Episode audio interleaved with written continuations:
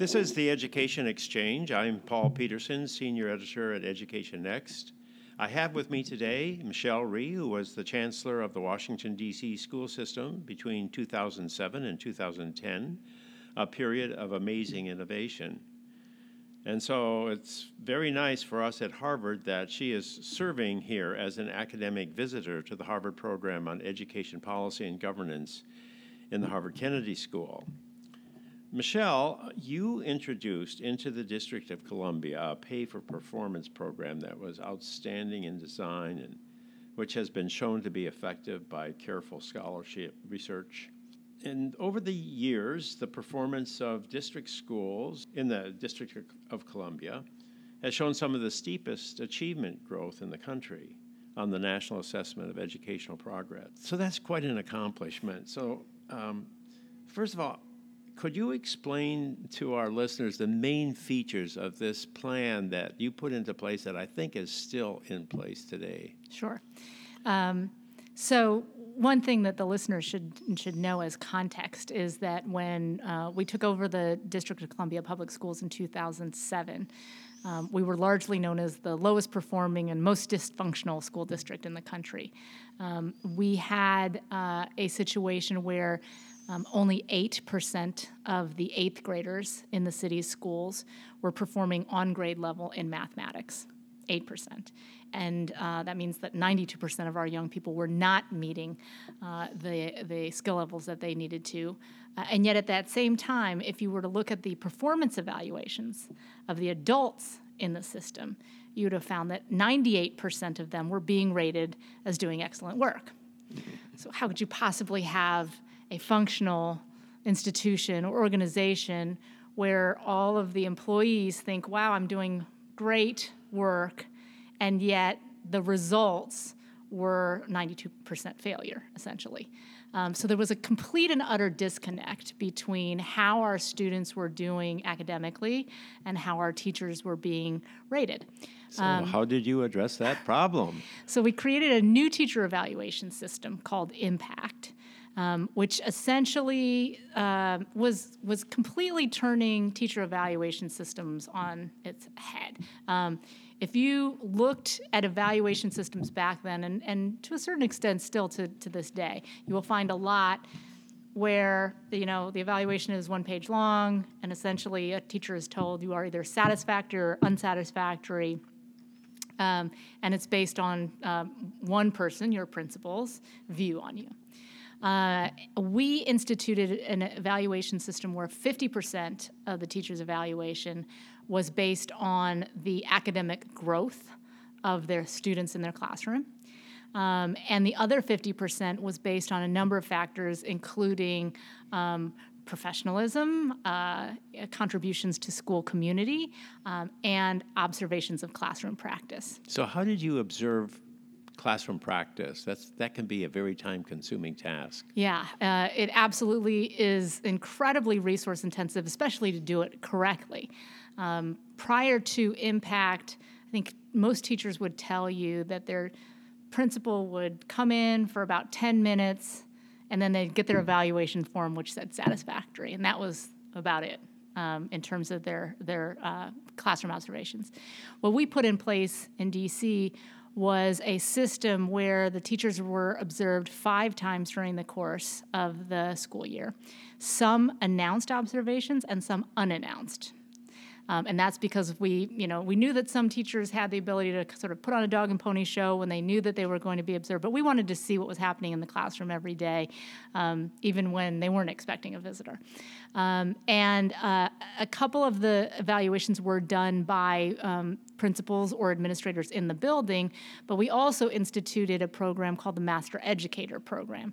And this was when we brought in people from outside of the school who were um, experts in the grade level and subject area that the teachers taught um, to do the observations. And we put that in place because so many of the teachers that we talked to said, you know, look, I'm a I teach three year old autistic kids. I'm in a special education classroom. My principal taught um, high school uh, gym, right? PE. And so he doesn't know anything about special education. He doesn't know anything about early childhood. He really can't assess my practice um, in a meaningful way. Um, and we thought that that was a very valid concern that teachers had. And so that's why we implemented the Master Educator program. Um, and it is still going on today, and I think is one of the most successful innovations that we put into place. So that contributed almost half of the evaluation, half student growth, half observation and professional Correct. participation. Uh, so let's say you're identified as a great teacher under this system, then so what? Yeah. Um, so we wanted to not just differentiate amongst our teaching force, which hadn't been done before, but we wanted to make sure that our most highly effective teachers were recognized and rewarded and felt valued for the work that they were doing every day. So we would put in place a number of, of different things. Probably the most well known is a pay for performance plan.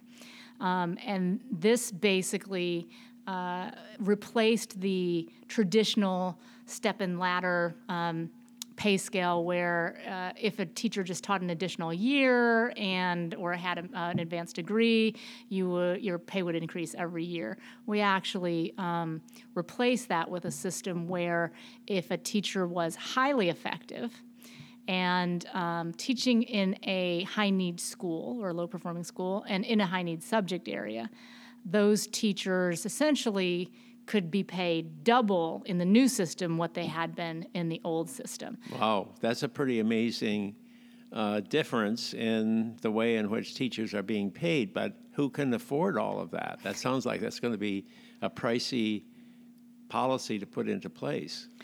Um, you're right that uh, we went through a transition period where we were phasing out the old system and phasing in the new system, um, and it required us to do a significant amount of external uh, fundraising. So we went to philanthropic sources, raised about $68 million, and uh, what we said was we need a five year period um, through which we're going to transition. Um, but in the longer run, we this is this model will be self-funding, um, and we knew that we were going to be able to accomplish that because uh, we were looking at the um, payroll data, and we knew that every year the district was spending a lot of money increasing pay for people based on um, factors like seniority or, or advanced degrees, when in fact those things didn't have any impact on student achievement. Um, we were also paying for different kinds of certification uh, that teachers had um, uh, and that sort of thing. And uh, probably the most important thing was that every teacher every year would get a raise. Uh, we put in place um, a new system where teachers who were rated as minimally effective or lower, their pay was frozen, right? So they were not going to get the yearly increase. We did not put pay towards some of these other factors that we didn't believe were correlated to student achievement. Instead, um, took all of those dollars, those sort of um, differential dollars and put them into paying our most highly effective teachers more money. Um, so now that that program is still in place. Um, and, and how do the teachers like it? Is it is it as controversial today as it was when it was first established? Uh, it, it is absolutely um, a different ballgame. Uh, so when we first introduced this system, it was met with a tremendous amount of skepticism you know, people said, well, gosh, you know, people were saying to them, uh, the only reason why they're putting this in place is so that they can get rid of, you know, more expensive veteran teachers and replace them with um, less expensive new teachers, et cetera. And so there was a lot of skepticism about what all this meant. Um, I, I recently ran into somebody who's done some research um, and a lot of um, surveys of, of DC public school teachers. And what she said is that if you were to try to take away impact today, she said you would have a revolt on your hands. People really like the system. They think that they get much better um, professional feedback, um, and they feel like they are being recognized for the work that they're doing. Um, so, even though it was a tough road the first couple of years to get people acclimated uh, to the system, now that it's been in place for a number of years, um, you know, really people people understand the value of it and wouldn't want to revert back to anything else. Well, that's really the testi- testimony to your original thinking on this because the hardest thing there is in reform is to get that reform in place and to keep it in place. But now I think one of the things that you did to get it into place was to say you don't have to go into this new plan. If you don't if you want to stick to the old plan, you can stick to the old plan. So how did that element work out? Yeah. So that that's right. We um, we you know, we knew that it was a pretty significant change. Um, and that some, to a certain extent, it might be unfair. So teachers came into the system believing that they were going to operate in a certain model, and to just sort of upend that um, would be uh, problematic. So what we decided with the union was to say every new teacher into the system will go onto the new plan, and anybody who's been here um, can choose to go on the new plan or choose to stay on the old plan. And it was interesting because lots of teachers uh, who were suspicious of our motive said, well, I'm going to stick with the old plan and, and keep my you know tenure and seniority and my um, uh, protections. And after a couple of years, they would look around and they'd say, Well, gosh, that teacher down the hallway, she's been here as long as I have, and she's still here. They didn't fire her. And by the way, she's got a new car and she went on vacation with her husband, and here I am. And I, I didn't take advantage of any of that. And so now, if you look at the data, um, you know, o- almost everybody is on the new plan, um, and that original skepticism has really subsided. Well, Michelle, I can't uh, uh, let you go without asking you a little bit about your current work in, uh, I think it's in Charleston, South Carolina, and Tulsa, Oklahoma. Can you tell me a little bit about your, your the new role that you're playing in education reform? Sure. Um, so I've I've kind of stepped away from doing the day to day operating of a, of a district or a, an organization. Um, but the, the, the, two communities where I have remained involved are Charleston and Tulsa because there are uh, initiatives in both of those cities.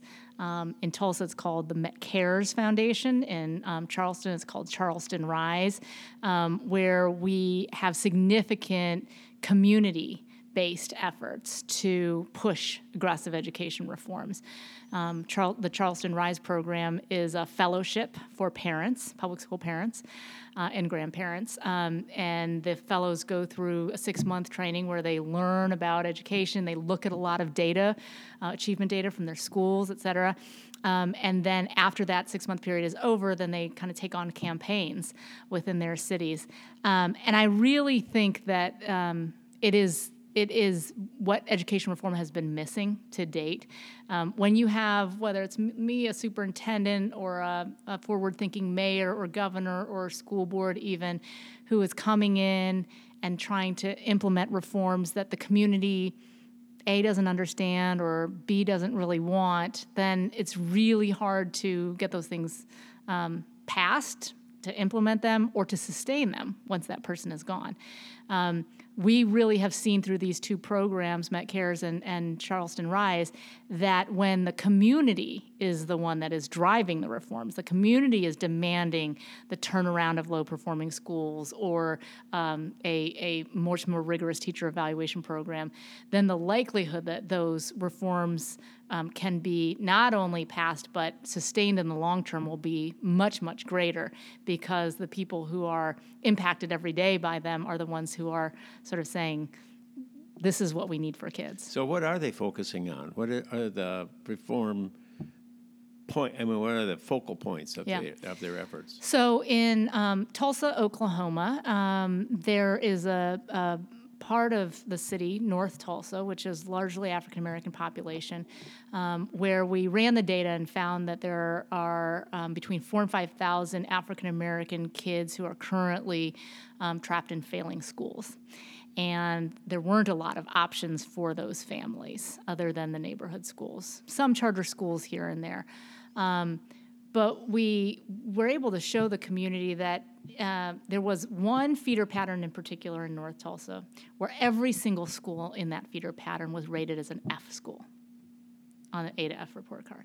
So essentially, we said if you live in this part of, of North Tulsa, your kid's life chances are not good.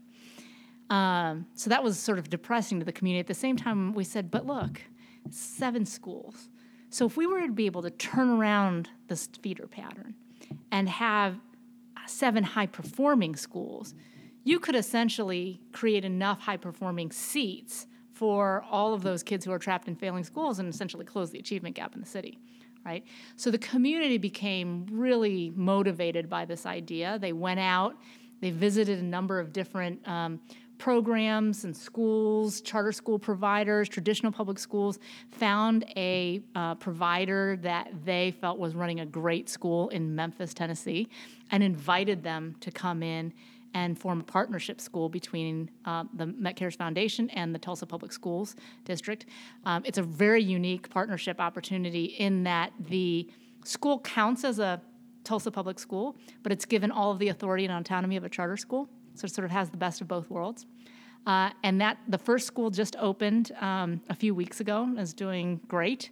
Uh, and the community has plans to open an entire feeder pattern, so six more schools, and hopefully bringing in more partners from across the country to help take over some of these um, uh, failing schools. So it's a it's a great partnership between the district um, and the community and these external providers, um, and I think it has tremendous promise for the future. Well, it's trying to cut through the uh, usual conflicts that are out That's there in education, and it sounds like, once again, you're on the cutting edge of reform.